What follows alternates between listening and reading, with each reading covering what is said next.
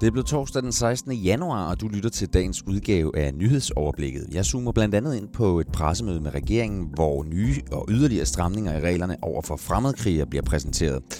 Og så skal justitsminister Nick Hækkerup i samråd om teledatasagen. Først får du de seneste nyheder. Mit navn er Joachim Neshave.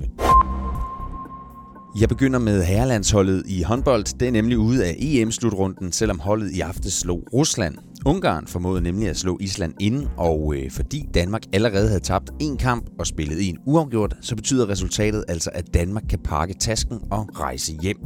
Landstræner Nikolaj Jacobsen, han siger sådan her efter fiaskoen. Jeg tror ikke, der er nogen, der sidder inde i omklædningsrummet og ikke har forventet mere end det her. Vi har sammen forventet, at, at vi skulle spille igen.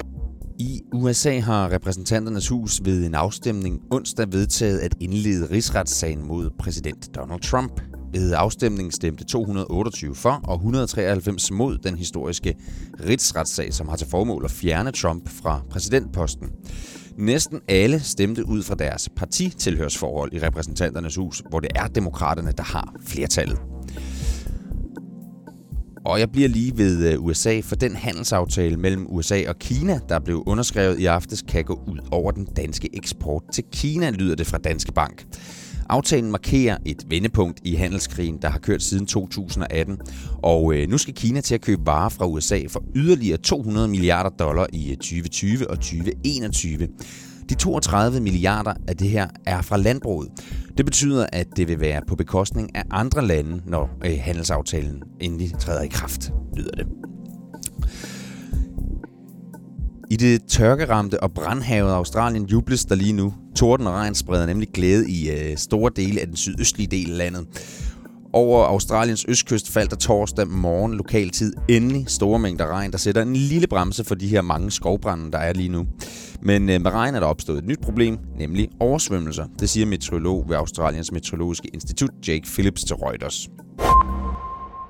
Og så kigger jeg lidt op ad dagen, for øh, da ugen begyndte, holdt regeringen sit første seminar, og da det blev tid for statsministeren at møde pressen efterfølgende, der varslede hun yderligere stramninger over for fremmedkrigere. Det gjorde hun faktisk allerede i sin nytårstale. Som det er i dag, så kan myndighederne fratage personer deres danske statsborgerskab uden en retssag, hvis de har kæmpet for militante grupperinger eksempelvis. Det er allerede sket i flere tilfælde. klokken tretten er det så planen, at de nye stramninger skal fremlægges på et pressemøde. Og hvad det er for en retning regeringens udlændingepolitik bevæger sig, og hvad vi kan forvente af de her stramninger, det har jeg spurgt politisk kommentator hos Altinget, Erik Holstein, om. Det, man helt oplagt vil se på, det er muligheden for at straffe hårdere mod de fremmedkrigere, man ikke er i stand til at holde ud af Danmark. Det her Mette Frederiksen er udtrykt som i meget stærke vendinger. Hun har sagt, at øh, det er forrygt, at øh, de kan ende i Danmark. Og det her er et område, hvor de internationale konventioner rent faktisk øh, beskytter de forkerte. Så det er et område, man, man er meget optaget af, altså både sådan af øh, sådan principielt ideologiske grunde, men også i forhold til det signal, man øh, vil sælge til vælgerne. Det er jo ikke det første tiltag i forhold til udlændingepolitik og stramning heraf. Hvad er det for en tendens, vi ser inden for regeringen, siden den kom til magten, eller Socialdemokratiet kom til magten som regering? Altså, hvad, hvad bevæger den sig hen imod?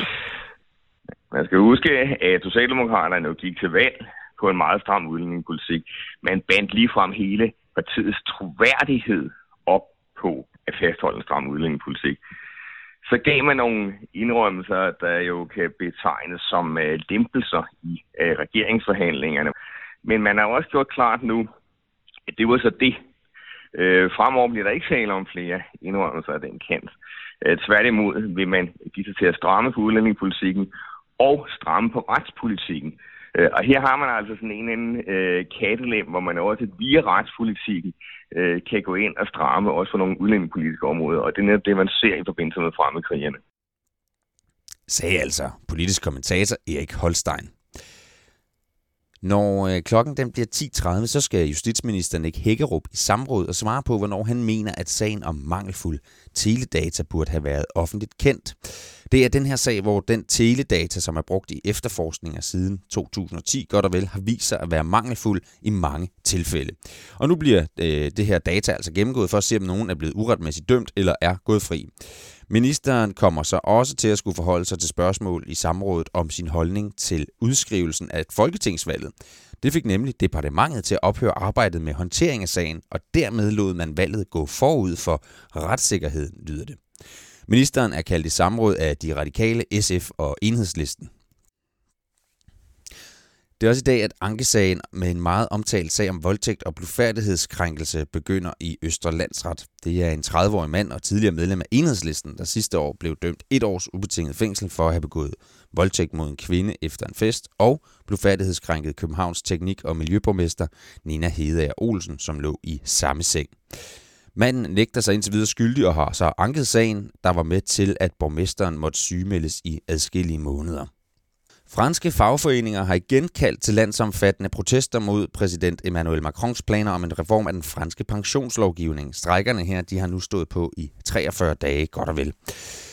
Fra i dag dyster landets murer, tømrere, kokke, frisører blandt andre håndværkere ved D M i Skills tyve tyve herhjemme. Lørdag, der findes årets vindere. klokken seksten er der åbent samråd om de mangelfulde brystkræftundersøgelser i Region Sjælland. Sundhedsminister Magnus Heunicke skal svare på, om man nu kan stole på de fremtidige undersøgelser, der bliver lavet der. Vejret får du også. Det bliver tørt med nogen sol flere steder. Senere flere skyer, særligt sydvestpå. Temperaturen den lægger sig mellem fem og otte grader med let til frisk vind fra sydvest. Mit navn er Joachim Neshave. God dag.